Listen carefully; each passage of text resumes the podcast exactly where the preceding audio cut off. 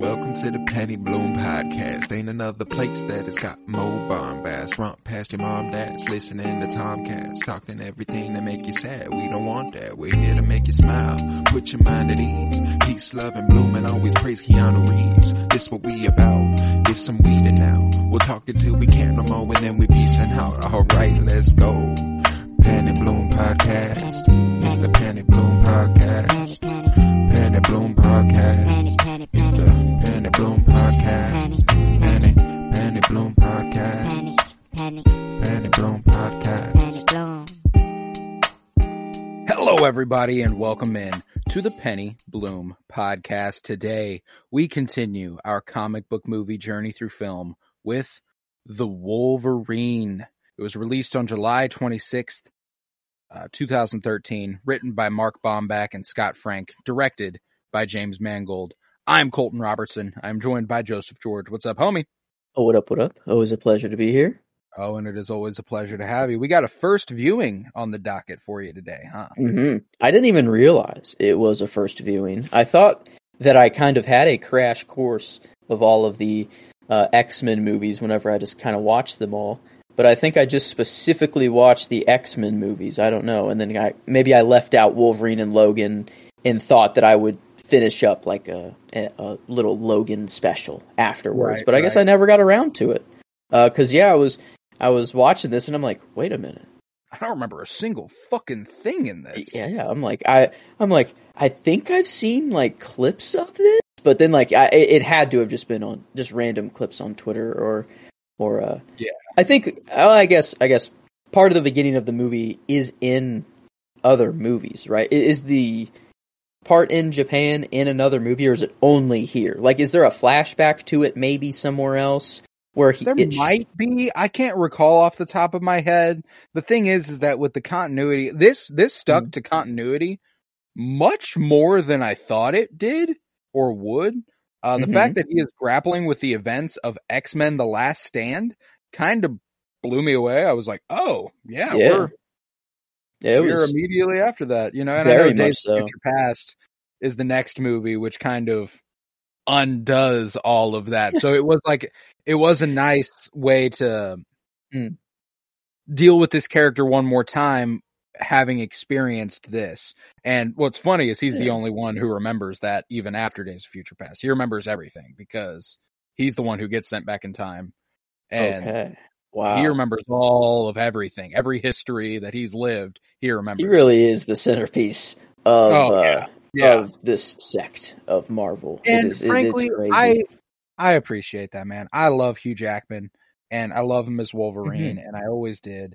And a lot of people are, you know, I saw a tweet yesterday that was like, What if I said Hugh Jackman was a fucking hack for coming back after this? And it's the shot of Logan's grave in Logan.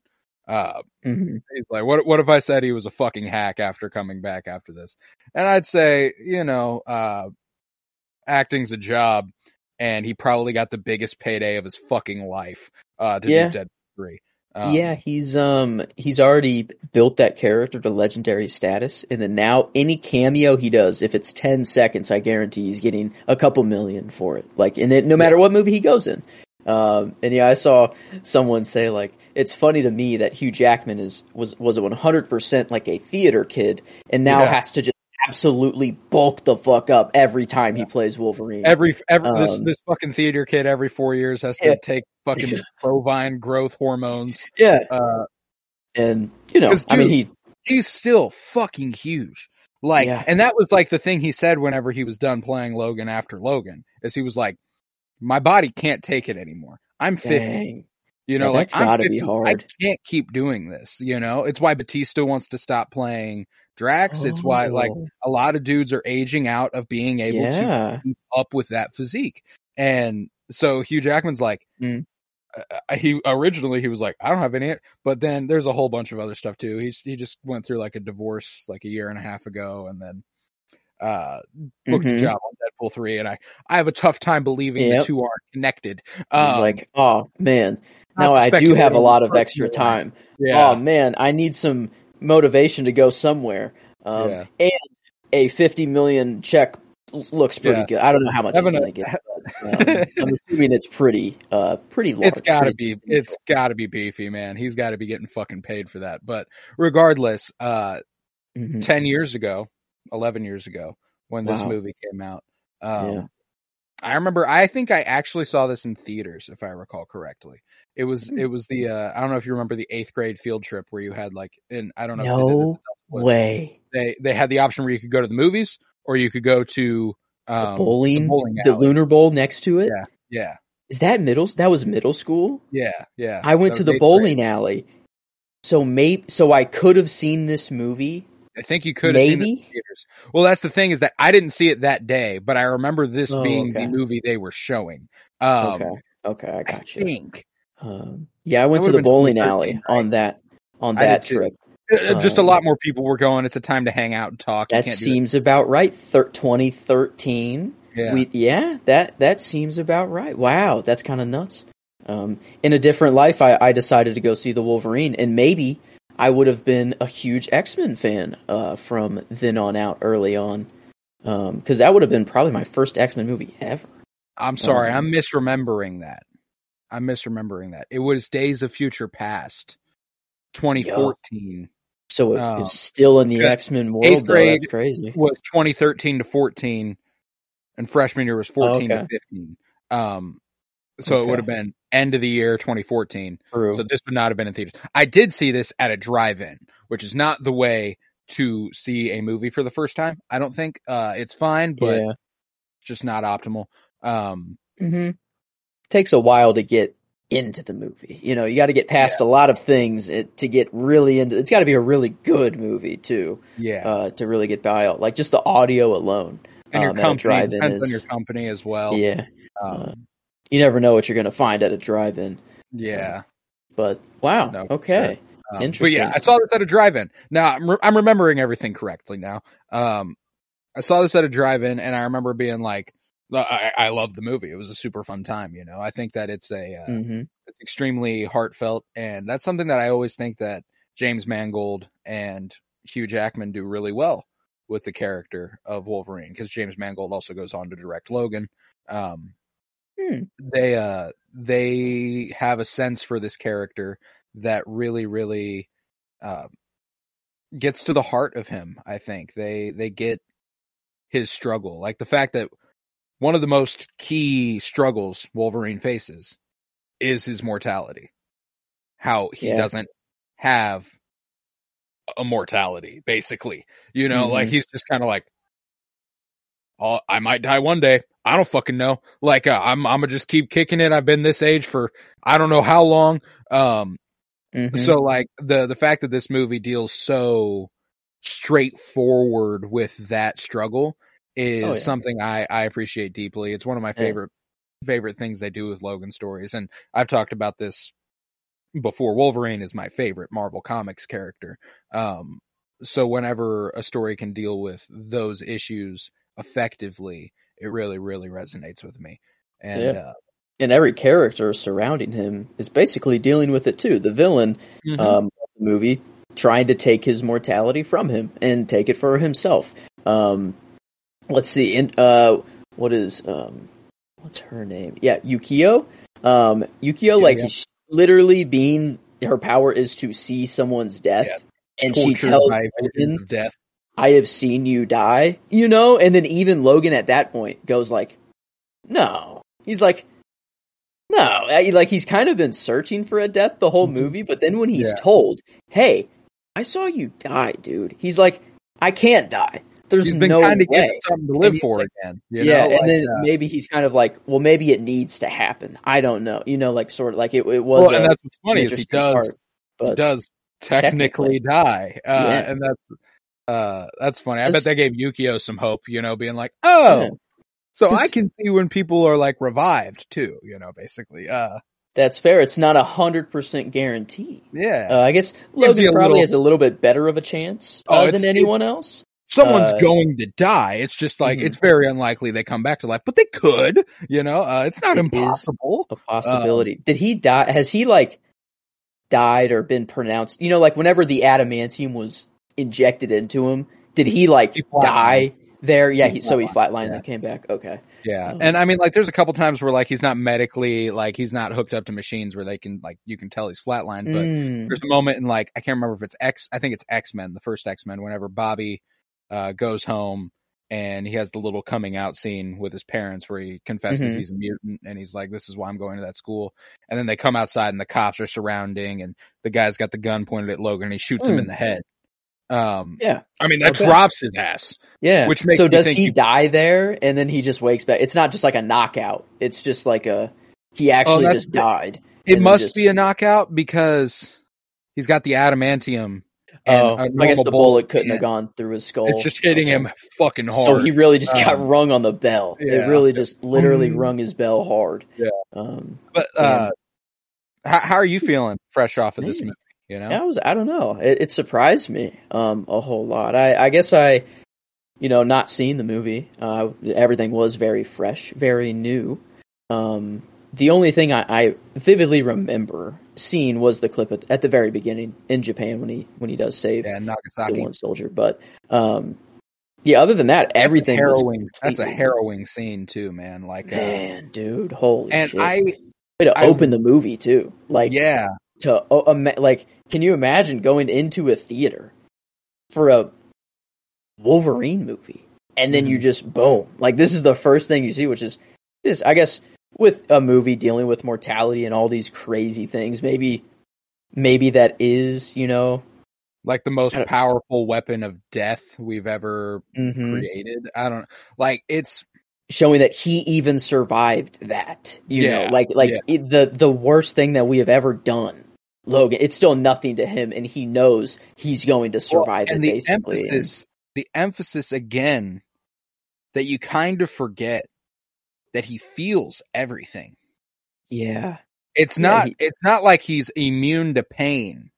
Bro got scorched by nuclear radiation and felt what that feels like and lived through it. Yeah, every time. Every time he pulls out the claws, it hurts.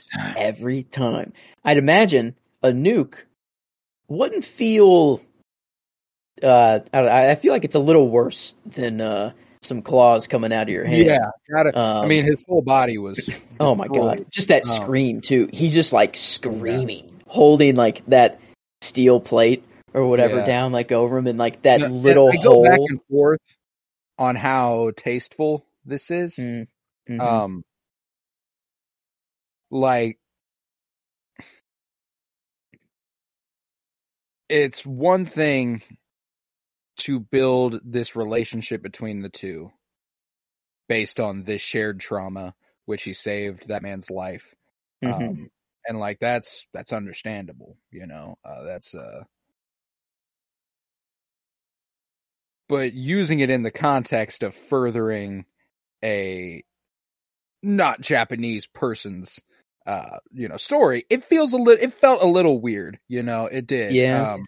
At least it's not like heralded as like a victory for the United States right afterwards. And it's not like cheers and everything. At least we get the guy coming back up out of the, he looks at Japan. That was devastating. And especially just, after Oppenheimer last year, kind of having a morbid fascination with that event afterwards. And I've started watching a lot more Japanese movies in the wake of that event and sort of how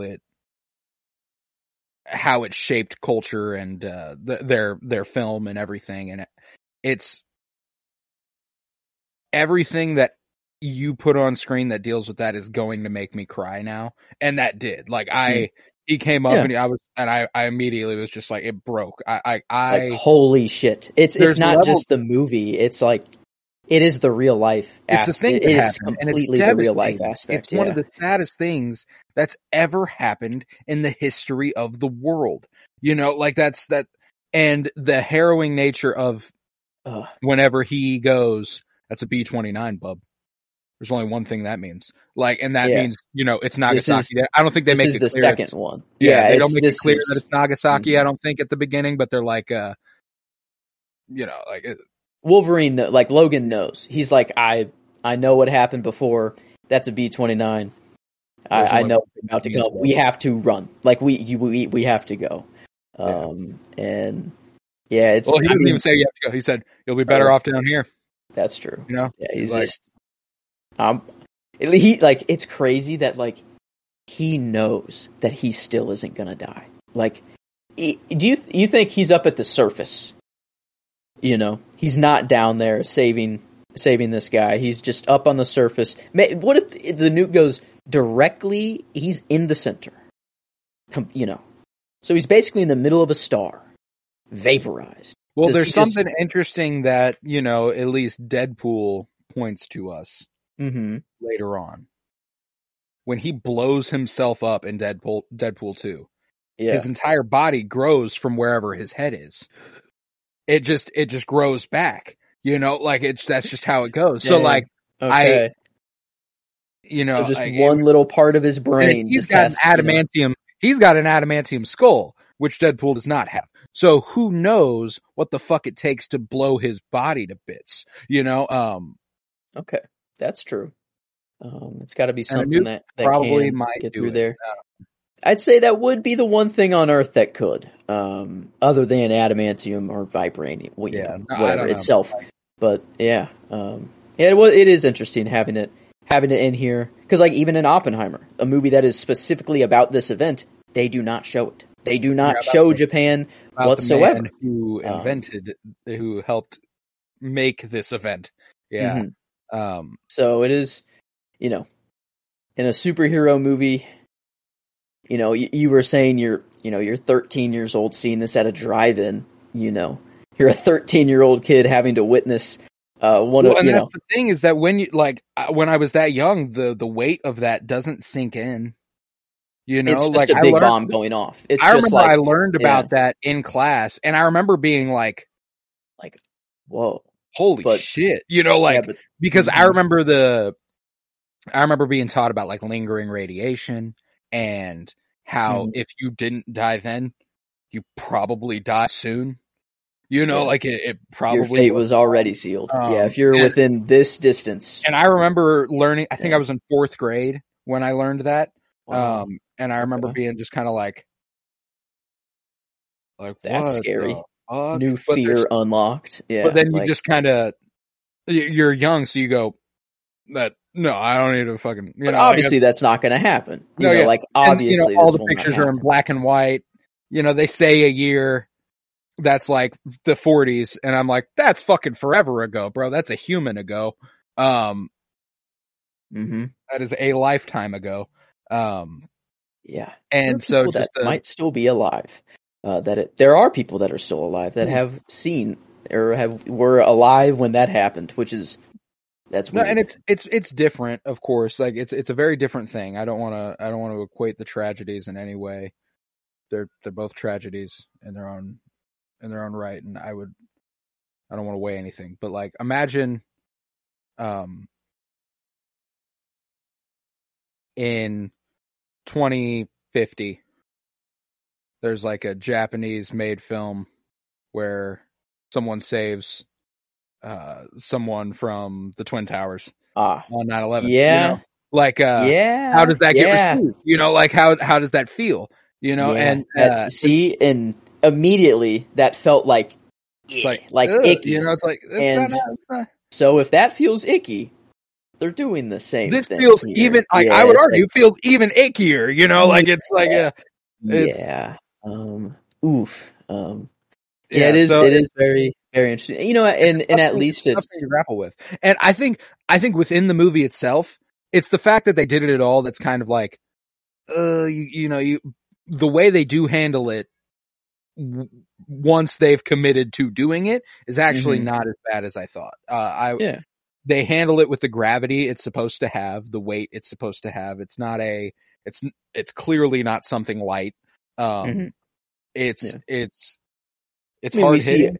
You see three soldiers take their own lives, looking like knowing what's coming. You're already like, oh shit! Like I mean, it is everything that they do in that moment. I think is handled pretty well. It is just like you said. It's like just if they should have done it in the first place or not. You know, at least what we got was was somewhat. I don't know. It did. I mean, it did get me to tear up a little bit, you know. No, and whether that's the scene doing it or just the nature of what I'm watching. It's a combination of things, you know. Like it's just like it. It is the fact that it was a real life event that gets you there. If it's not a real life event, this doesn't get me there, guaranteed. Like it's just, that's true. But I think the way that they handle it, it could have been handled in a really blunt way that was not weighty, that did not hit, that was not heavy. It was heavy.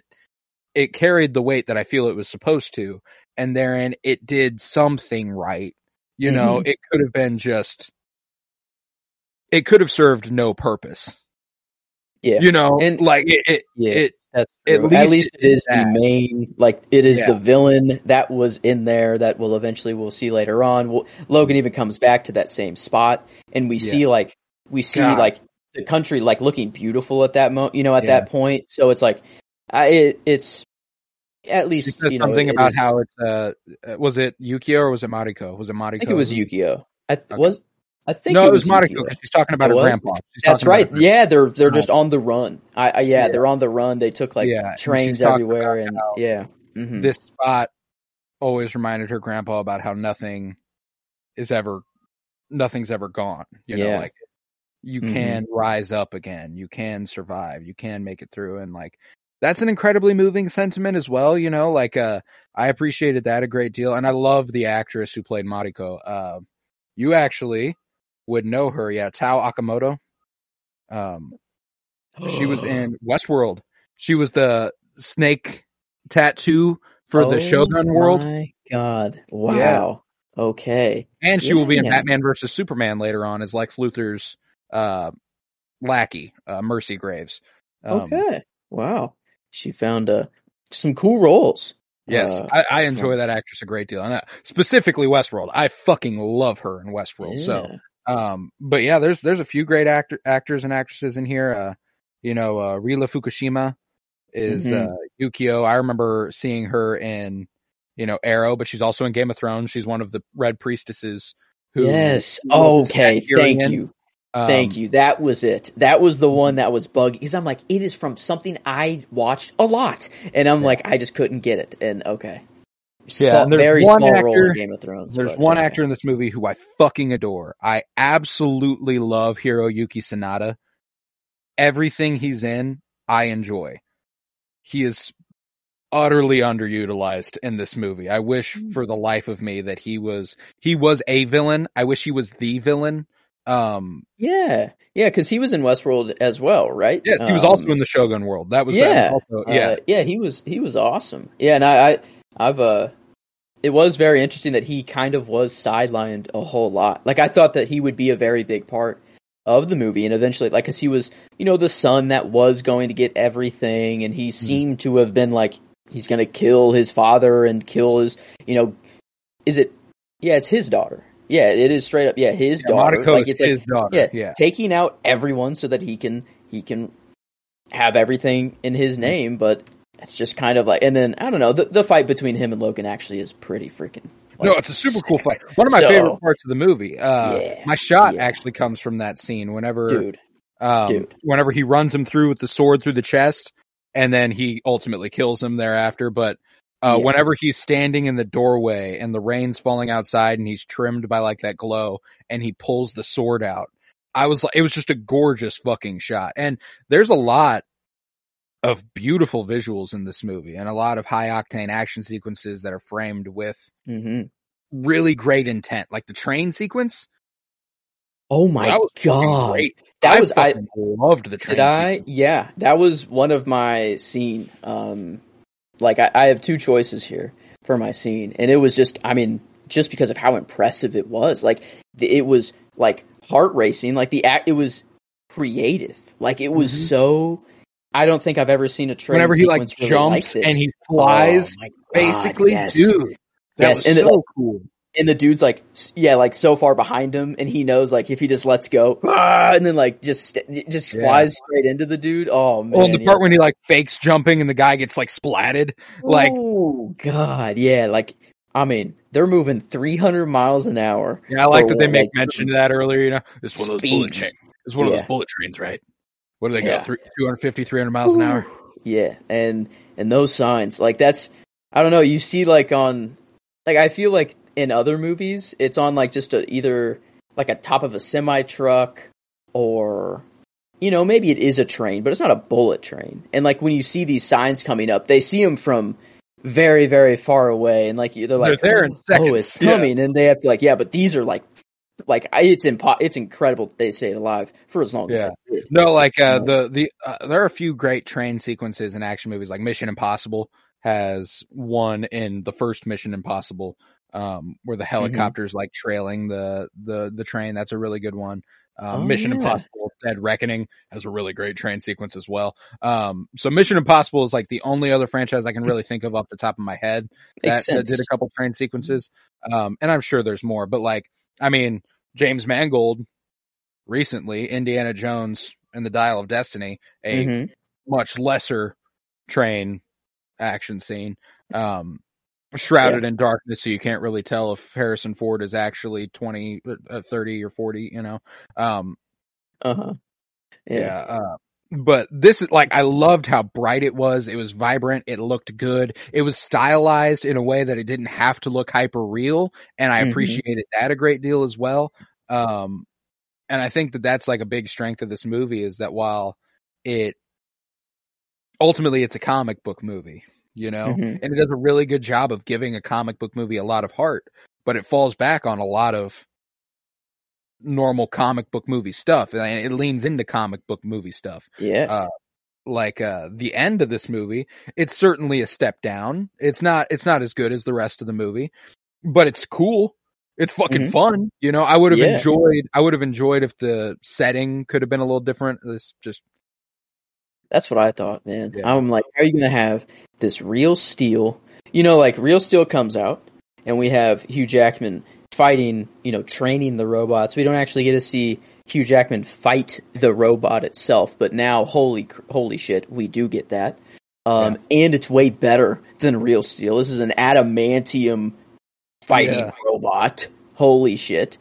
That has just this super hot sword, I don't know. That was just a sick kind of weapon. Yeah, automatically heated adamantium, so that it can slice. Yeah, you need two hands to activate it, which was funny, a little cheesy. That was a little cheesy. It's one of those, like, it reminded me of Green Lantern when he's like, the bigger you are, the faster you burn, you know, like that whole thing, like remembering a lesson you learned earlier in the movie by like saying it out loud is hysterical. It's very cheesy. Yeah, but it's funny that that's a Ryan Reynolds, Hugh Jackman connection, by the way. Like, come on, how cool would it have been? Like, the building was cool that they were in. No, yeah, it's fine. The outside of the building looks infinitely cooler, and they're on a mountainside, and they have a village right below them. I don't know. Tumble down the mountain a little bit. Have a little plateau that you fight on a little bit. Tumble down a little more. Go in the village. That's what I thought was going to happen. That's what I wanted to happen. I think the fight was pretty cool. Well, and the thing is that I get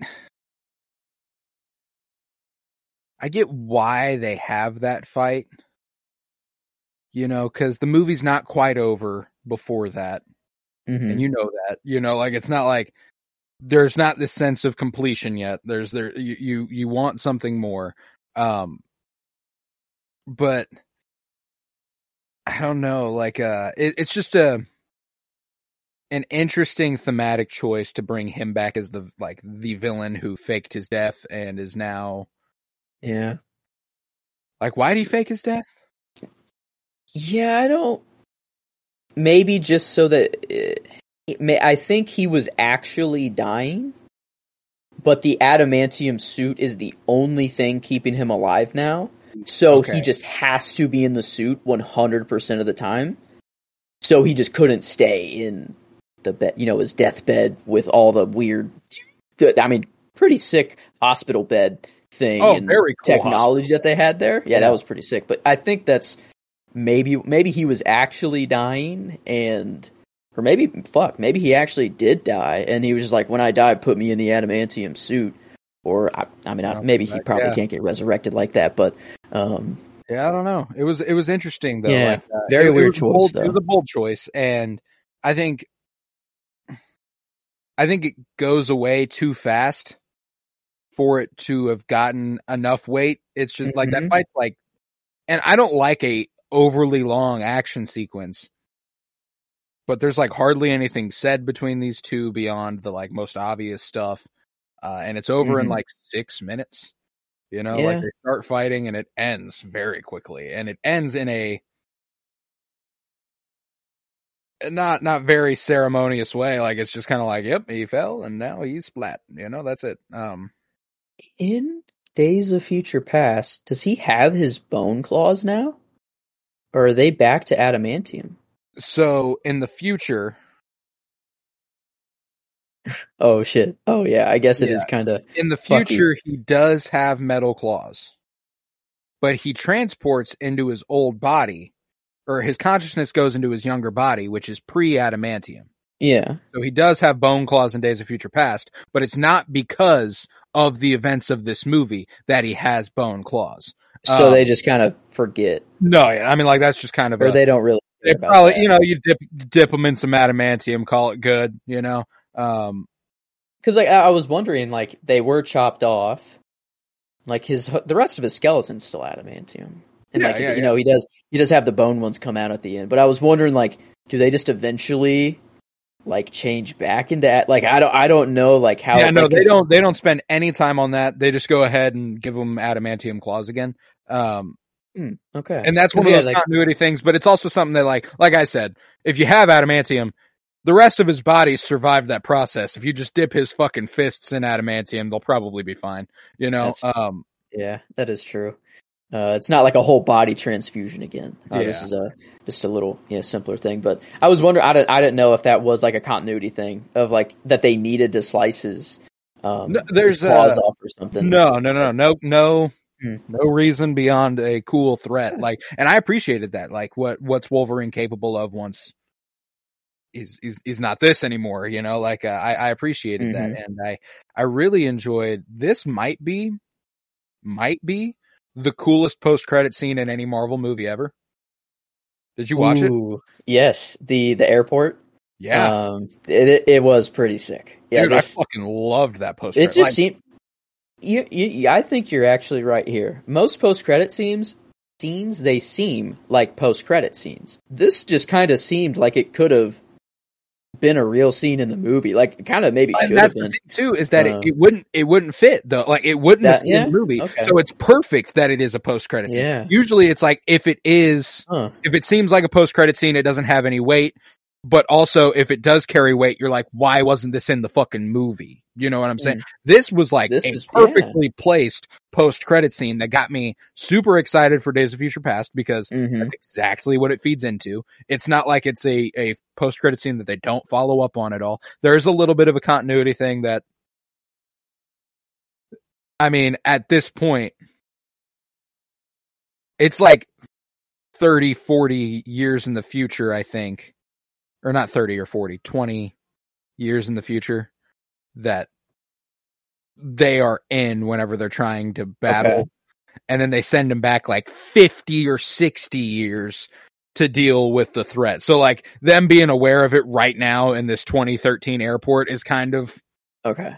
But that's a small thing. Did they say that like the... Someone is building a weapon. As Ian McKellen, I think Ian McKellen puts it like that, or Patrick, either one of them. But that, like, seeing them on screen again, and again dealing with the events of The Last Stand, where Wolverine is like, "Oh my God, how are you fucking alive? You know, like, how are you here?" That's true. Yeah, I've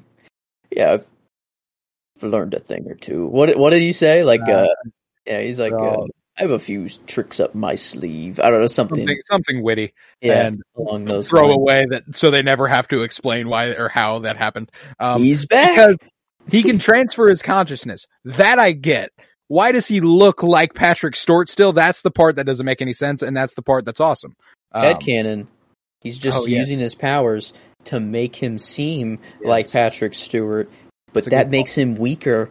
In the process, it's the mystique. That's why he still can't walk. It's the mystique thing. It's when Magneto tells her, like, if you're constantly you know, having this facade, you're only half focused on what you're actually trying to focus on. And Professor X at this moment. The way that scene builds and Magneto approaches him and he's ready to fucking fight and he freezes him. He's like, there's a danger coming. And he's like, everyone in the background still moving though, like, and then like all of a sudden they just stop, and then like, and Logan doesn't realize it, but you realize it, and you're like you already know, which is why this scene is so good, is because it got me fucking hype, and I know what happens. You know what I'm saying? It's not like this was a surprise. Mm-hmm. It was just like, it's so well done that it's like, oh, okay. Yeah. That's fucking cool. Now I'm super fucking excited for Days of Future Past. Like, and I was already excited for it, but like, now I'm like, fucking get me there. You know what I'm saying? Mm-hmm. Yeah, that's true. I did like it. I guess the little continuity things in between, it's whatever. That doesn't really matter. That's something I've never really given a shit about with the Foxman franchise. Like, it's like, that's kind of how comics roll. They never give a shit. They never give a shit. So why should I give a shit? You know what I'm saying? Yeah. Like, I guess a comic series, they do care about continuity. But I guess like just the idea of outside that series, you know, it's not an X-Men movie. It's the Wolverine. Mm-hmm. So I think whenever you were talking about your shot, by the way, that when he just pulls the sword out of him, the rain, and then like it's framed. It was like, usually there hasn't been a shot in a movie that has gotten me to instantly know in a while. But that one, like it came on the screen. I opened up the sheet to go type it in. I saw that you had it in there, and I was like, yeah, no, I think that's just, this is like the first one shot. Yeah. The first shot or shot in a movie in a while that I was like, holy shit. Like that was just kind of it. But I did have a few extras as well. Like whenever he is heading towards that tower at the end, and you know, all the like bow and arrows are shot at him, all the ropes like stuck in him. He's just walking along the road and like slowly, like getting slower and slower. Oh man, that's what this movie fucking gets, is like how cool and sad Logan is. You know what I'm saying? Like, it's just the combination of being like the biggest badass you've ever seen in your life while being the most pathetic shell of a man is wonderful. And he does it then, like, it's that pushing forth in the face of that sadness that makes him so riveting for me. Like the idea that he can be experiencing such deep, I don't know how else to put it, depression, like a sense of uselessness, of like, you know, his friends are dead, X-Men the Last Stand happened, he killed Jean, like he is fucking down, and to keep going in the face of that, it fucking rocks, man. Like my favorite scene of the movie, that I love that they harped on this because it's something that I don't think they do enough of in the movies that I love they do in comics, is Logan's connection to nature and his connection to animals and beasts specifically. Dude. So when he finds that bear and he tells him to calm down, and he's like, don't make me do this, you know, like, and it almost feels like he's having a conversation with the bear, and he's like, don't make me do this. And he, you know, the bear tilts his head, like, do it. Please. Like, please. Yeah. And like, he does it. But when he goes to the bar and bitches that dude, I fucking love it. I love that scene, dude. You know, you're the tough guy. Oh, so you're the one that was with that bear. You're the one who put down the bear. Yeah, yes, I was. You know, he was like confident at first, that guy or whatever. You didn't have the balls to go and put it out of its misery. You just let it run. You know, fucking love it when he pins him against the wall and he's holding him there like, God damn! And it's just one of those arrow, the poisoned arrow. He's like, and I thought these were illegal, you know, or whatever. And he's like, oh, I don't dip my arrows in poison. I don't do that. He's like, oh, then you have nothing to worry about, you know, or whatever. Like as it's like in his hand, and he's like, oh shit, like panic, oh fuck. He's like, damn it, you're right. But that's the thing, is that weren't they, like from that Viper? Who is that girl? Viper? Like, does she have like a character name? The like kind of venomous. Yeah, Viper. I'm pretty sure her name is Viper. Okay, yeah. Because didn't those kind of come from her? Like, isn't... The poison? I think they were... Yeah. That was kind of vague. I think they were making a point that her poison has, like, kind of the same effects as the poison that gentleman dipped his arrows. So this was just random hunters Yeah, it's just some guy who had access to poison. It wasn't like it's a conspiracy that goes to the top. Wasn't there a scene of them actually buying them, though? Like, before they went out on the hunt, they were in a store buying the arrows, maybe? I think that was a thing. And Logan or someone sees them leave. Yeah. No, I think it is Logan. Logan initially, I feel like this is a scene. Like, he sees them buy these arrows. I'm blanking, though. I watched the movie 4 days ago or 5 days ago, which makes it about 6 or 7 movies ago for me. Yeah. I think he does see these people and I think it is just some random hunting, like, sports good, kind of store. So definitely not I don't think Viper is, on the side. She's over in Japan. Yeah. Yeah. She's serving she's and like the big doctor. Oh, duh. Hello. Yeah. This is in America that where Logan is. Okay. Duh. He's not even in Japan yet. Okay. That makes a whole lot more sense. But yeah, no, that him going down to the bar and just, yeah, that dude had it coming.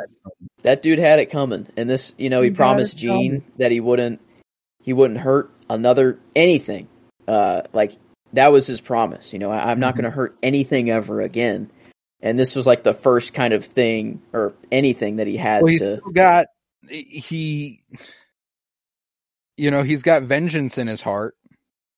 He's got a deep sadness, a deep well of sadness that he can't escape. Yeah. He's drinking himself to sleep every night. He still wants to be a hero. He still wants to be that guy. Like, another one of my favorite parts of the movie, one of my favorite lines, is when he tosses the dude out the window, and she's like, "How did you know there was a pool down there?" And he's like, "I didn't." Yeah. Yeah. And I was like, "Oh," I was like, when he did it, I didn't remember there was a pool down there either. I was like, "Oh shit!" And then I felt it was like kind of a cop out. I wish he would have just splatted. Really. I know his lines there were. I mean, he had just a lot of badass line deliveries here. Like, he was talking about, like, you got 10 words, to change my mind or whatever. And then he says, I don't know, he's like, that was 9. You got one more.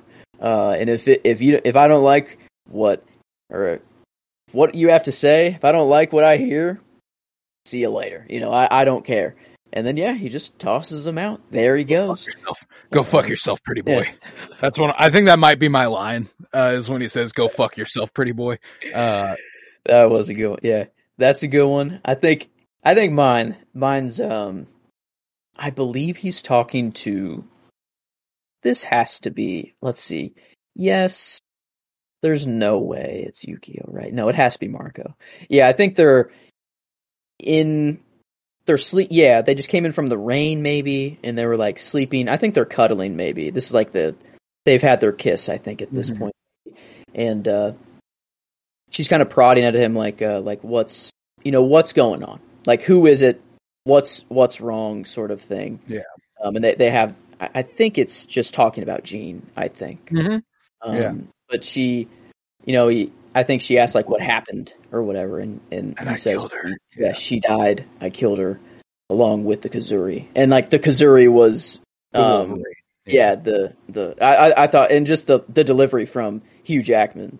He's, well, like, this is a crazy thing to say, I don't know, out loud, but, like, he just makes it sound so meaningful and have, like, emotion behind it. And I don't know, Hugh Jackman is a fantastic actor, dude. Yeah. There's something that stands out about these movies every time I watch them. And I hate whenever people are like, he was too tall, Like, we had that conversation, like, the physique thing. Like, Wolverine is... You were talking about how it's odd to think about someone being 5'3". Wolverine is 5'3". That is how tall he is. He's a little fucking bowling ball who runs through motherfuckers. Damn. So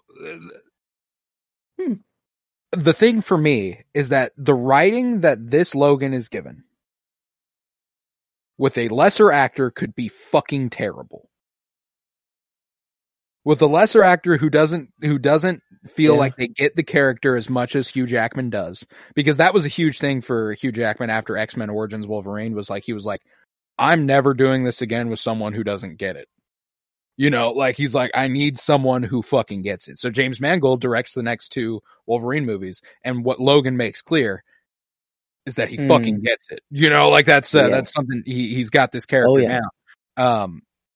But it's these movies, and even the X-Men trilogy initially with a lesser actor could be terrible because he is the centerpiece. And I have the feeling he's the centerpiece because of Hugh Jackman. You know what I'm saying? Like, that's why he's that guy. It's hard to imagine anyone else in this. Like, that's the thing, is that, like, even Robert Downey Jr. as Iron Man, it's hard to imagine anyone else, but still people are like, Tom Cruise, it would have been cool to see him as Iron Man. Or, like, you could see some other people stepping into the suit. And I don't know, kind of doing it. But, like, Logan, there is one person I see in my mind when I think of Wolverine. Like, even like if I'm looking at comics, if I'm looking at the cartoon version of Wolverine, I am still seeing Hugh Jackman come through. Thinking about Hugh Jackman, bub. Yeah. I love, and even when, like, his voice is not the same as, like, any other Wolverine. Like, I love animated Wolverines. Like, he's got kind of a high-pitched thing going on. He's got a little bit of that, you know, but, you know, Hugh Jackman plays him with a little more of a deeper resonance, you know, and it still hits so fucking hard. Like, that's why, again, going back to that physique conversation, it will never matter to me as long as the actor's good at what they're doing. You know, like, the actor's good at what they're doing. It does not matter. Now, like what you said, to negate it, you know, if Batman's 5'3", that is odd. That does look weird. And, you know, maybe there is an actor out there that could do it. You just have to, like, shoot it differently. Oh, yeah, you'd have to make them appear taller, I think. There's no way you can kind of get around that, but it would be interesting to see, like, a 5'3" Logan. I threw out 5'3" just randomly last time. He's like five. I think that's it might be his fucking height. But like 5'4", 5'5". Yeah. 5'3" inches. Yeah, as portrayed in the X-Men films, he's a foot taller. Hugh Jackman is 6'3", and Wolverine is 5'3". You are right. It was just so crazy growing up with my only exposure to Hugh Jackman being Wolverine.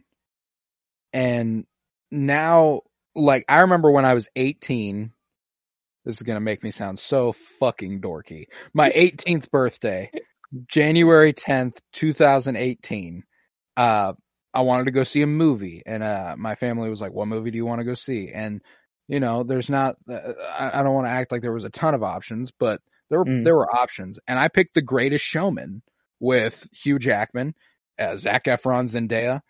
And that was my first exposure to Hugh Jackman as a singer. I was curious. I was like, how could this... I want to see. This man is fucking ridiculously talented. And then I've watched Les Mis since then and been blown away by how good he is in that. Like The Prestige. He's The Prestige. I mean, just like he's a showman. Even beyond acting, like the fact that this dude is a theater trained actor. Like that dude can sing, that dude can dance, and it blows me away every time because he broke through playing Wolverine, you know, like it's like that's not the dude you expect to start breaking out in song, you know, but I'm praying against all odds. Deadpool 3 gives me just a little something. I'm praying they give me a little. That could be the movie they do it, though. I know that would be the movie they do it in. That's why I'm like, I'm praying that if they can, it's that. I would like that. I would love it. But no, yeah, like Hugh Jackman's just so ridiculously talented, and the way that he brings the gravitas to this role that it is so difficult to imagine anyone else playing him. You know, and I invite it. I want this character to be passed on, obviously. I don't want our Wolverine in the official MCU to be 60-year-old Hugh Jackman. You know, like I would prefer, and frankly, if he is, Laura Kinney should be Wolverine. The youngin from Logan. Yeah. And I would love that. It'd be a cool way to have them both. Could be very cool. If Logan continued to be a mentor role or whatever, but regardless. I was looking up the height of him, the common, or the I guess a fan cast that is common is Daniel Radcliffe, who is 5'5" in real life, and kind of has the hair and the beard. The kid from the Kingsman movies, Taron Egerton. He also played Elton John. Yeah. I know who you're talking about. Let's see. Rocket Man. It is Taron Egerton. I was right. Egerton? Okay, Taron Egerton. Ooh. He kind of that's another common fan cast. He's got the vibe. If you look up Taron Egerton Wolverine, like there are people who have photoshopped him as Wolverine several times. And frankly, he's a very talented actor who I could absolutely see pulling this off. Yeah, it is an interesting thought to like who will pick up the mantle next, and they might go with like, we want a female Wolverine because it's just so impossible. And frankly, if they go with Laura Kinney, I would love that. Laura Kinney is a great character unto herself. I would absolutely adore that choice. I don't think they will. I think that, when it comes to the X-Men, you already have such a large plethora of characters in terms of gender. Like there's that's true. There's already so many women that it's like, I understand in other properties how they've kind of shifted to trying to be like, what if we gender bend this character? And I never mind it. If I never give a shit, I invite it. I don't care. But with the X-Men, there's no real reason to do that. Like every character, there are so many characters in the X-Men that you can pull it off. You can pull it off with the way it is. But Laura Kinney, I mean, it's a woman Wolverine right there. I would highly invite it. I would love that. And frankly, I would love if they brought Daphne King back to play it from Logan. It's going to be really interesting to see what they do in Deadpool 3. Like whether it is the Wolverine we know and we've seen, or it's just a variant, or just multiple variants of him. There will be versions of Deadpool and Wolverine in this movie. It's going to be real interesting to see what they do. And whether it's clear from this that we will see where they will go from here on out. Whether they'll make it very clear that Hugh Jackman's here to stay, or this is his final, sort of role. I don't know. But I mean, I don't anticipate it'll be his last time as Wolverine. If Logan wasn't his last time as Wolverine, Deadpool 3 is not going to be his last time as Wolverine. He's going to say it's his last time every time, and he's going to keep coming back. I mean, because there's going to be a big multiversal movie. He'll be in that. If he's in Deadpool 3, he's going to be in the big multiversal movie. It's just the way it is. That's probably true. Yeah, you're right. Yeah, and I mean the longest stand right after Deadpool 3, he will be the longest standing after Patrick Stewart. Is that right? Is that the only other who has the longest streak? Yes, in terms of years. Wait, no, that's not true anymore. Michael Keaton, now that he's played the Flash. That's right. We did. That's right. Or not played the Flash, been in the Flash as Bruce Wayne. Horse shit. But regardless, damn. I guess besides Michael Keaton, it will be Hugh Jackman after that. I don't think there's really any other way to go with this. I wanted to pick, like I said, the character development is just so good here with Logan that like he is the character, even though there are some really cool, like Mariko is really, really cool. It's the classic trope of like, I don't want the throne and that's why you're perfect for it, and like the kind of like the Knives Out sort of thing where it's like you're going to disappoint the whole family. Like the will reading is about to happen. I know it's about to go down. I'm giving it to you. I know I'm giving it to you sort of thing. I love that trope. Anytime I can get it. And yeah, that was interesting, but I mean, Logan's development is just, it is the whole movie. It's him grappling with his morality or mortality. It's him grappling with, Jean the whole time, trying to let her go. Those scenes too, I love Famke Janssen and Hugh Jackman's chemistry. It's like some of my favorite chemistry in all of comic book movies because there's this they always play it as forbidden. It's something that can't happen that they want to happen. Yeah. Oh, and that's how Hugh Jackman plays it. And it is a little bit how Jean plays it, but there's always this hesitance with Jean too. Like she's not even sure if she wants it, but she feels it, you know? And they play every single scene they have ever had together that way. And it always comes through. And the fact that this was their first time acting off each other since 2006 and they still have that chemistry is fantastic, dude. I got chills just talking about it. I fucking love, and I've talked about that with X-Men the Last Stand. They were like a very formative ship for me when I was younger. I fucking love them. This would take it up to another level here, I would say. Even higher. Yeah, and like they're like what they say to each other, like, can you stay? Or like, can you stay for a little bit or something like that? And you're like, whenever she delivers that line where she's like, you've been wanting to be here with me, you know, like, you've been wanting to die. Yeah. It's so easy to die. Come stay with me. Like, yeah, come to me. It's so easy. And like, it is a moment where you're like, shit. Like, I guess I know Logan continues after this. But like, if you're seeing this for the first time, I don't know. I mean, maybe the threat of Wolverine actually dying is there. And there are a few times where it come close. I guess that there was probably like Days of Future Past comes out a year after this. I'm assuming that movie had been announced. I doubt it was like, okay. So marketing wise, it's probably known that Logan doesn't die strictly. But at this time, they're ushering a new era of X-Men in a couple years prior in 2011. The original X-Men trilogy is long concluded. There is a chance, I think, that Logan doesn't make it out of this movie. At that time, you know, in 2013.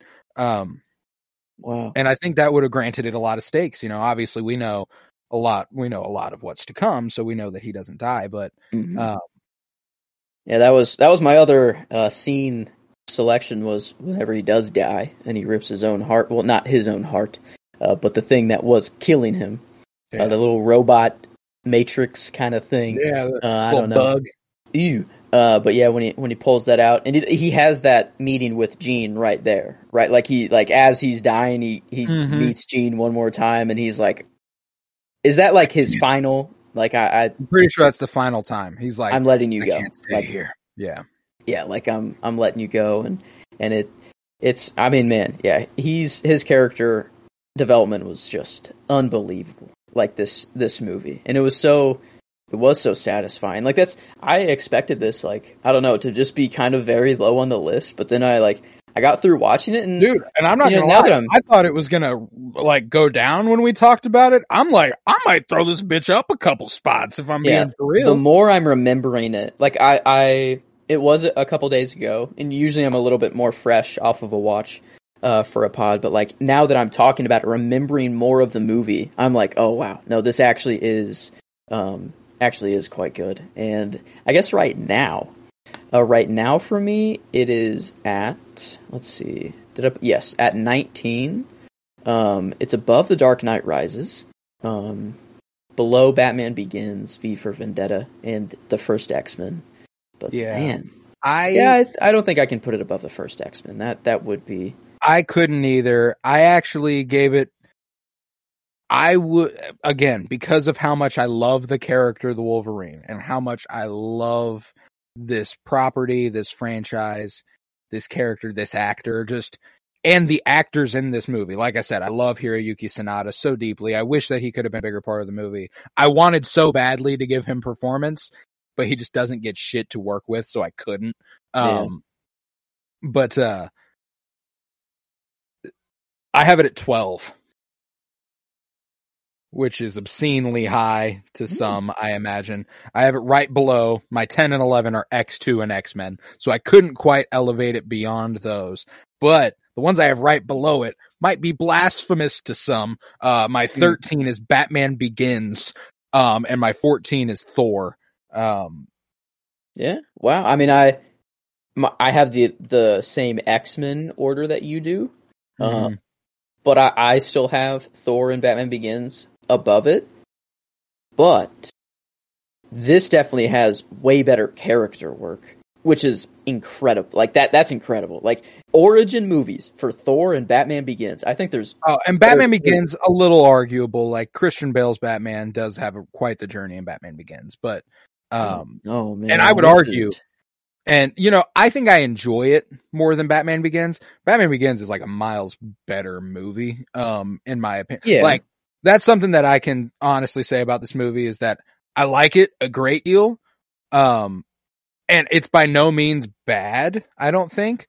But it's not just great. Not that top tier. It's not, it's not that. Batman Begins is like one of our top 5, like critically best movies on our list by our rating here. And it's not that. Like, it's just not, you know, and there are movies I have below it that I would say it's probably not quite as good as, you know, V for Vendetta, for example. I don't think it's quite as good as V for Vendetta, but it's solid. Even fucking Iron Man. I think I could probably, I'd probably say Iron Man's probably a better movie than this is. Yeah. Actually, extremely similar structure. Iron Man and the Wolverine, which I hadn't fully realized. In terms of just the journey the character goes on to face off with the giant mecha robot version of himself. Yeah, and Wolverine. This also has kind of like a little crime boss storyline thrown in there too, with like the Yakuza and all of, you know, just the taking over of a crime kind of. And I appreciated that it had a lot going on, but it wasn't overstuffed. It didn't feel like there was too much. It was a very simple movie. And I talk about this every once in a while when we get a simple movie. Those are easy to like, man. Like if you don't overstuff a movie, if you don't overcomplicate it, it will make me enjoy it. It might be a matter of whether or not it's the best movie, but I have a great fucking time watching this movie. And I'd rewatch it sooner than a lot of the movies. Like, for example, Batman Begins. I would rewatch this before Batman Begins. That's true. Yeah. I think I'd go there too. That, you know, runtime and shit like that. Like it's different, but it's deeply resonant, I think. You know, the ending falls a little flat, but so does the ending of Batman Begins for me. For different reasons, but you know, like I'm shocked by how much I'm talking about how much I like this movie. Just put it above the first X-Men is hard, but that's the thing is that my X-Men movies are just a lot lower.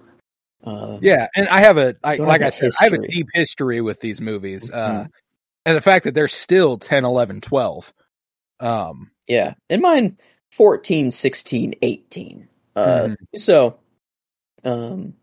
I remember watching the original X-Men trilogy on my little fucking DVD player that wasn't even the screen that wasn't even the size of the laptop in front of me, you know, and I remember even whenever my mom finally did get a laptop, watching it on those, like with the little DVD tray and throwing it in there and being like, "Whoa, this is the future," you know, I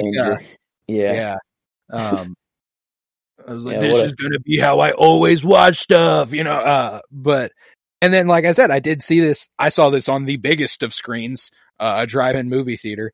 It wasn't the greatest watch of all time, but I remember watching it on that screen, you know, and like, there are parts that I remember pulling me back in and being like, oh shit, like that train sequence in a drive-in was fucking gnarly. I love that. This is pretty sick, man. It's... You know, I was going back and forth on my scene. Like, the emotional scene is whenever he rips his heart out and he has that moment with Jean and he comes back and then it's like a sick fight at the end. It is cool. But man, that train sequence was actually just really impressive. Like, and it's purposeful. Like, they are running for a reason. She is, like, they are actively, very much so, trying to kill her. I mean, I don't know. It's that's the thing. The crime part of the story is very simple. Guy wants to take over the crime, you know, the crime empire, but going to be handed to his daughter.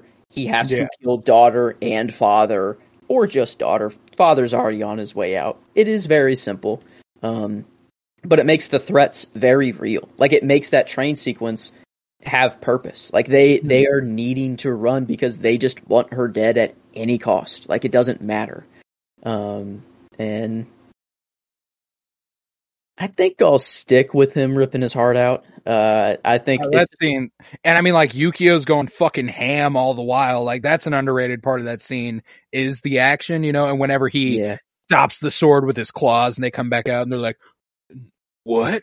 You know, like, yeah. And I'm a sucker for sword fights too. And it's, you know, over the top sword fights. But that's what I want in a comic book movie. You know, if I'm not in a traditional, you know, paying honor, you know, to Japanese culture and stuff like that, this is not really the same. This is the sword fights I want. I want them to be clacking and just spinning around, doing all the cool shit. It's graceful, but it's not the type of graceful it's supposed to be. You know, like, it's certainly it's stylized for sure. It works. And you know, that's their whole thing is that, like, they train, you know, you see, like, people just training in the other room, just like fight, you know, and it's, I don't know, it was really cool that the aesthetic of their, like, compound or of, like, his, I don't know what to kind of call that, his, where his deathbed was. I'd say compound, like, that's an accurate word. That whole aesthetic and like the courtyard in the middle and yes. Oh man. Yeah. It's, I don't know. It was really impressive. Like, I really, really did enjoy it. And yeah, Mariko again, like, that's the thing is she was the closest to the character, from, you know, just if Hugh Jackman just wasn't the complete centerpiece of it. But like her, like, running off and gonna jump off the cliff there, you know, she's like, ooh, and he's like, "Oh, be careful. You almost slipped," you know, like, he's like, "Don't do that," you know, like, and a good sign of where his heart is at in terms of living, you know, like, it's not like it's just, obviously he wants to save her life. It's a separate life from himself, but it indicates that he recognizes life as worth living. You know, it's not like he's given up totally. That's a wonderful scene. He's over in Japan just to say goodbye, and he said, "I'm going back instantly." He's like, "I'm just saying goodbye. I don't care, you know, whatever. I'm leaving." And then obviously the hero he is, he gets, you know, enthralled in this whole thing, and it goes down from there. But I love that, you know, at first he's there for nothing. It's not, he's not really attached to anything, because he's just been through, like, he's saved people from war multiple times, you know, like, this isn't probably the first like veteran from a war that has asked him, like, "Hey, will you come see me on my deathbed?" I don't know. I'm assuming he's probably been through this a couple times. Turns out this guy just had a little bit more resources at his disposal. Dude just found all the adamantium there is. You know, they had only a little bit enough to make Logan a skeleton, but goddamn, this dude made a whole samurai robot that kept him alive. I mean, hey, dudes. Baller. I want to think that his, like, bed too was like Adam. I don't know what that was, but it was something, bro. Yeah, dude was powerful. Was really, really cool. And I'm a sucker for just Japanese visuals as well. So I love the aesthetics there were. Yeah, like that village, and it's based off, like, you have got to dig into some Wolverine comics because this is a part of Wolverine's lore. Like, this isn't just a. I mean, like. There's a lot of movie original stuff in this film, but the general outline of it about how he goes to Japan and falls for a Japanese woman, and, you know, has that relationship. It's really, really good and very faithful. I believe that's a Chris Claremont run, if I recall correctly. Yeah. Samurai with no master. What else? You know, like, yeah, the Ronin. Ah, man, love that. You know, for Wolverine, the first Ronin, sorry, Hawkeye, you're not the first Ronin mentioned in Marvel ever. And I would love to see, like, Wolverine with the samurai sword and the claws, to just see the combos that he could do and pull off with those would be pretty sick. Like, if he actually fought with a sword and his claws at the same time, like, he could use like, I'm imagining, like, he's holding the sword, but then his, like, claws are like a guard, you know, it's like a cross guard. Yeah. Yes. Oh, dude, it would just be so. That would be gnarly. Yeah, no, like I said, I love that comic run. It's from 1982. It's called Wolverine. It covers his battle with the Yakuza, the Hand organization from, like, you know, Deadpool, Daredevil, all that Deadpool stuff. And his engagement to Mariko Yoshida.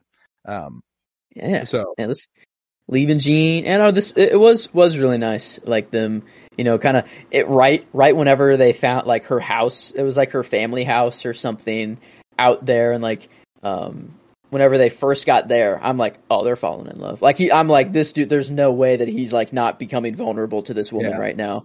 And then getting, you know, the like they're sleeping together, and then he has, you know, Jean wakes him up, I think. Is that how that starts, sort of thing? Is like they're actually sleeping, and then like he has kind of like a Jean wakes. Oh yeah, he kind of like pulls the claws out. He's like, yeah, that's right. And then that's what breaks into that conversation of him. Yeah, she died. I killed her along with the Kazuri. Okay, that's right. Man, yeah, that's crazy that like I'm not even remembering the movie fully, like all the details that I normally would, and it makes me just want to go back and rewatch it. Well, and it's this is one of the things that I appreciate about doing the podcast a couple days removed from the movie is that what you remember about an even decent film is the stuff you liked about it.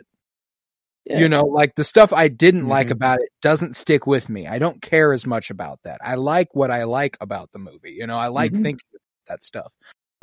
And frankly, there wasn't much that I didn't like about the movie. It's just that there are elements of it that just, like, writing wise, there were points where it was just a little weak. That was all, you know? Well, who was the, was it like, that one dude that was like kind of a Hawkeye type, but then he, like, what I don't know. That was kind of a weird, like, he seemed to have been the weirdest part of the movie is his presence. Harada, played by Will Yun Lee. That was, I don't know. That was just the only kind of, it felt like he was very much so just trying to save Mariko and do anything he could for Mariko, but then I guess he was, you know, he was actually working for her dad, and trying. But then he ultimately chooses to fight, like chooses the side of Wolverine.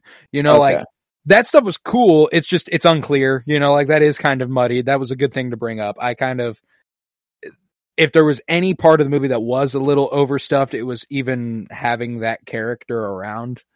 And it was like, was it Mariko's ex? You know, like they had a, that's right, they were going to get married, but then it's like, what stopped you guys? And he's like, well, our dad said we couldn't get married at 13 or like 12 or something like that.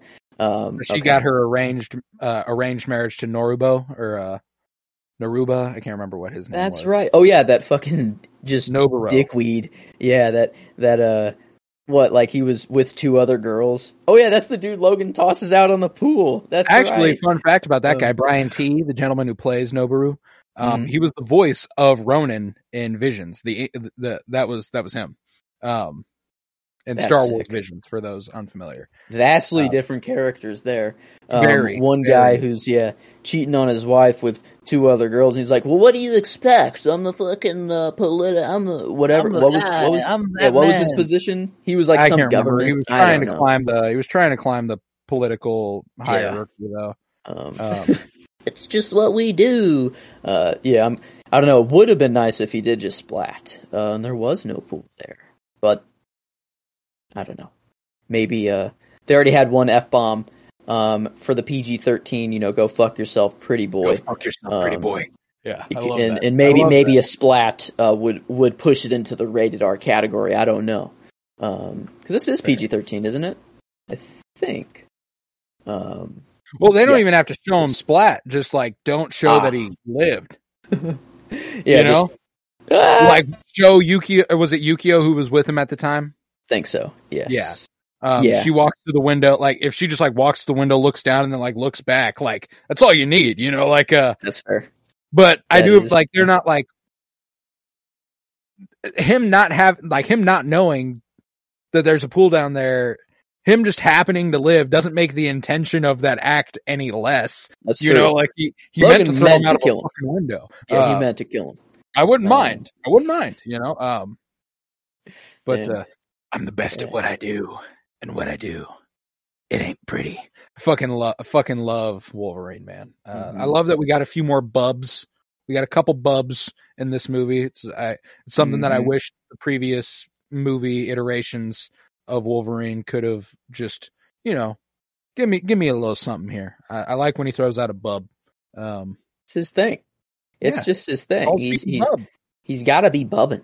You know, if Wolverine's not bubbing, I don't know. I don't want it. Boys be bubbing. Boys, yes. This is, we need the bubs. Bubs from Wolverine. Bubbing. Yeah, I'm looking through bubs.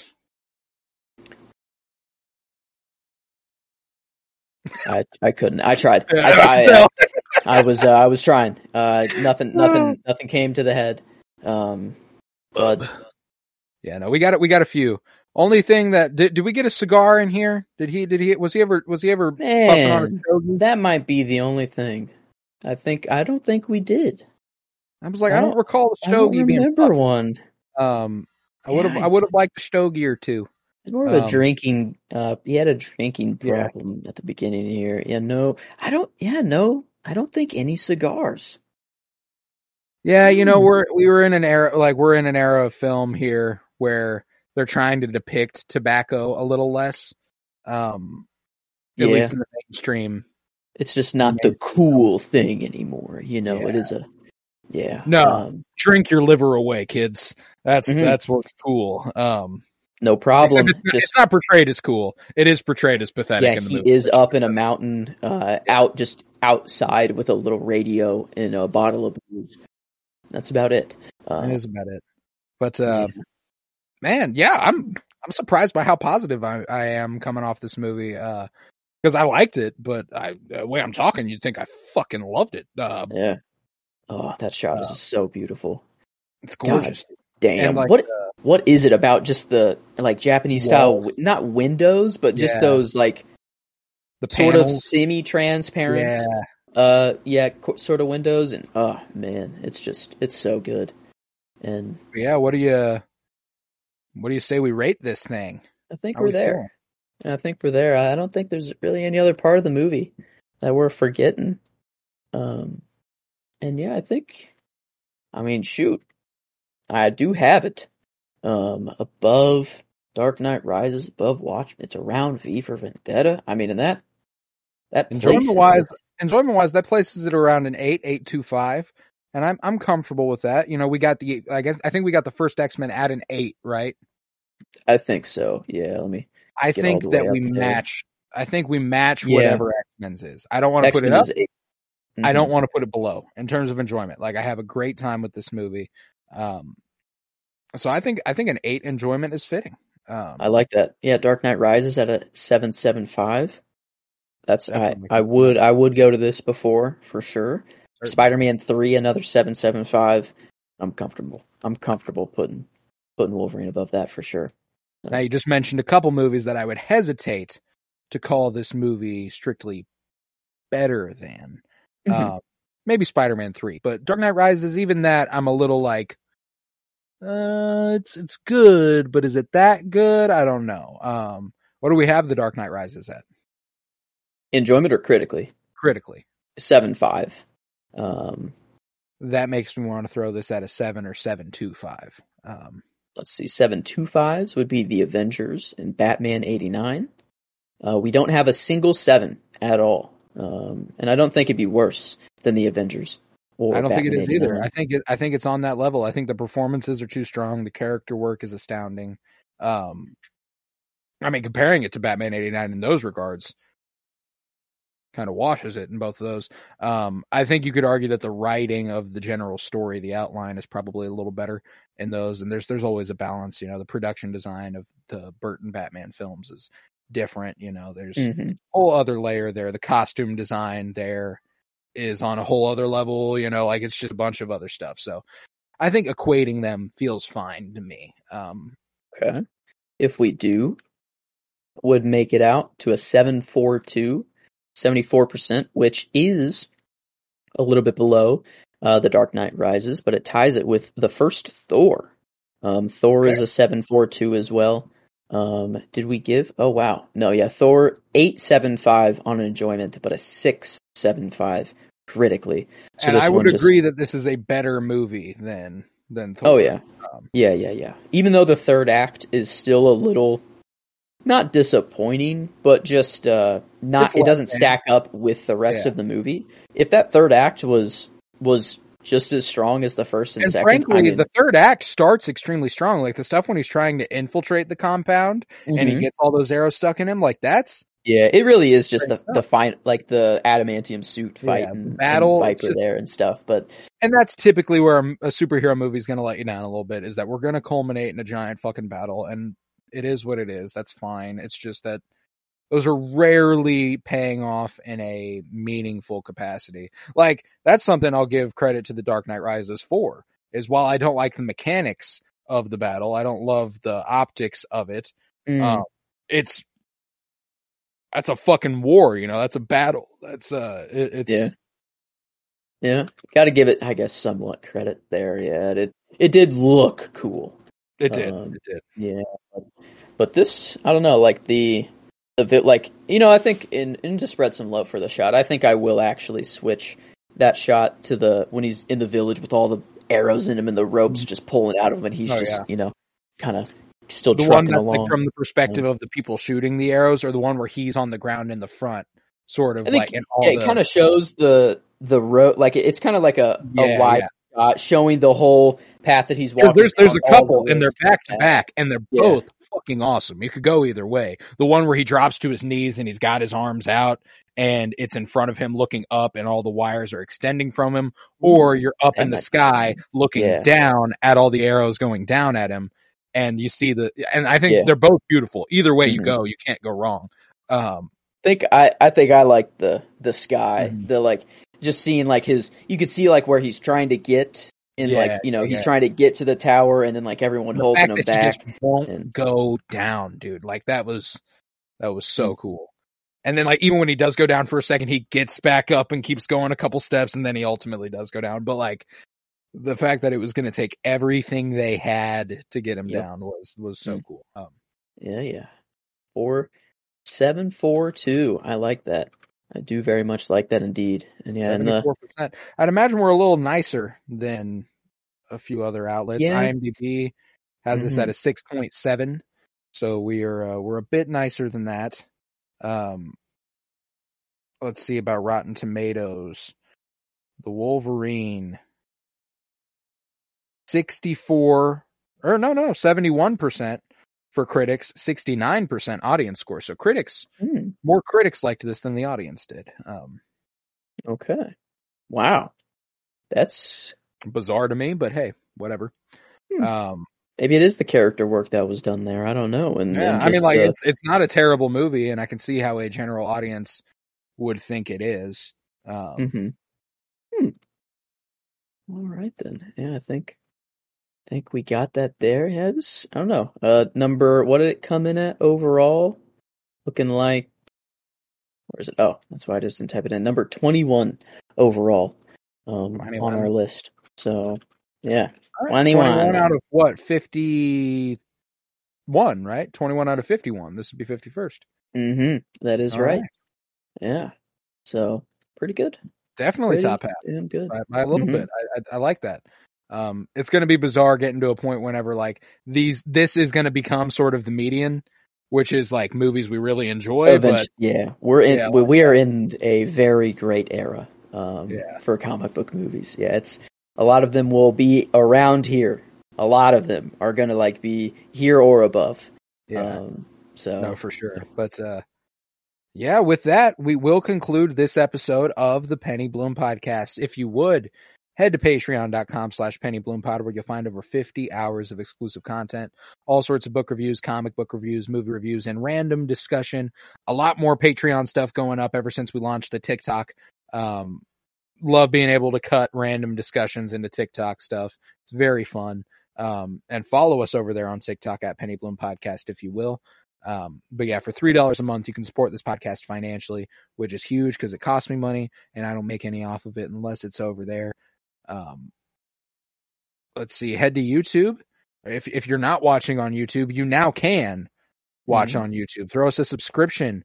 Look us up, Penny Bloom Podcast. We're there. You can watch the podcasts now, and it's to each their own. If that's what you're into, that's what you're into. You ought to do it. I find us to be a couple of decent looking gentlemen. We're not terrible to look at. Give you something to look at while you're listening. I always enjoy nice it. Vibe set podcast. Up. I always, whenever we discuss a comic book movie, I've always got a comic book that reflects what character we're discussing. So I've got a Wolverine patch #1 issue over here today. So I got books in the background. I got all sorts of shit. I got a Penny Bloom mug right here. You can look at all sorts of stuff. Great aesthetic. Head to Twitter, follow at Penny Bloom Pod. Follow on Instagram at Penny Bloom Podcast. Follow on Letterboxd at Penny Bloom Pod. You get a nice little spoiler as to how far in advance I'm watching stuff compared to when it comes out. Like if you check my Letterboxd, I watched The Wolverine at least a couple days ago, probably a week in advance of when this episode's coming out. Yeah, mine was the 17th. I finished it on the 18th. So, I think that is actually straight up. If you finish a movie at 1 a.m, do you still go the day before? Do you? I do not. No matter the time I finish a movie, I log it based on what time I finish. If I finish a movie at midnight, it's the next day. Technically, you watched it though, and I agree. But no, I always have this internal battle for some. It doesn't matter. I have made my Letterboxd the time I finish a movie, not the time I watched a movie, the time I finished a movie. So I guess that makes sense. Yeah. You just got to stick with one way. The time I would be logging on Letterboxd is when the movie is over. So if the movie is over at a certain time, that's it. Now the complicated thing is if I finish a movie at 11:58 and then I'm logging the movie after midnight, I have to pay attention and, scroll up one and be like, oh no, wait, that wasn't the right day. I'm meticulous in that regard. But beyond that, no, I handle Letterboxd pretty simply. Yeah, but I've been getting a little better. I've been getting better at it's a great time over there. We got a great list of every movie we've ever covered. I have a little blurb with a share link to where you can watch it, or you can watch or listen to the podcast anywhere that we discussed it on. It's super fucking fun. And I've got all sorts of other lists over there that I love doing. I'm a big list guy over here. If you want more takes on film beyond comic book movies, because this is what we're doing for a while. We did the director spotlight last year, but now that Bong Joon-ho's Mickey 17 got delayed, we're just vibing with this for who knows how long. And with that, we will be continuing the comic book movie project next Wednesday with Thor: The Dark World, and I am I'm very excited to get to that. I'm a big fan of the Thor movies, so I like talking them. And then we continue our comic book movie coverage in a week on next Friday, where Blaine Rezach will be back to discuss The Amazing Spider-Man 2. Another sequel, another two. I like when it lines up like that, we had Iron Man 3 and The Dark Knight Rises in the same week. Now we've got Thor 2 and The Amazing Spider-Man 2 in the same week. That's fun stuff. I'm a sucker for it. With that, I was Colton Robertson. I was joined by Joseph George. Thank you very much, homie. Thank you for having me. It's always a pleasure to be here. Oh, and it's always a pleasure to have you. Remember, peace, love, and bloom. And go fuck yourself, pretty boy.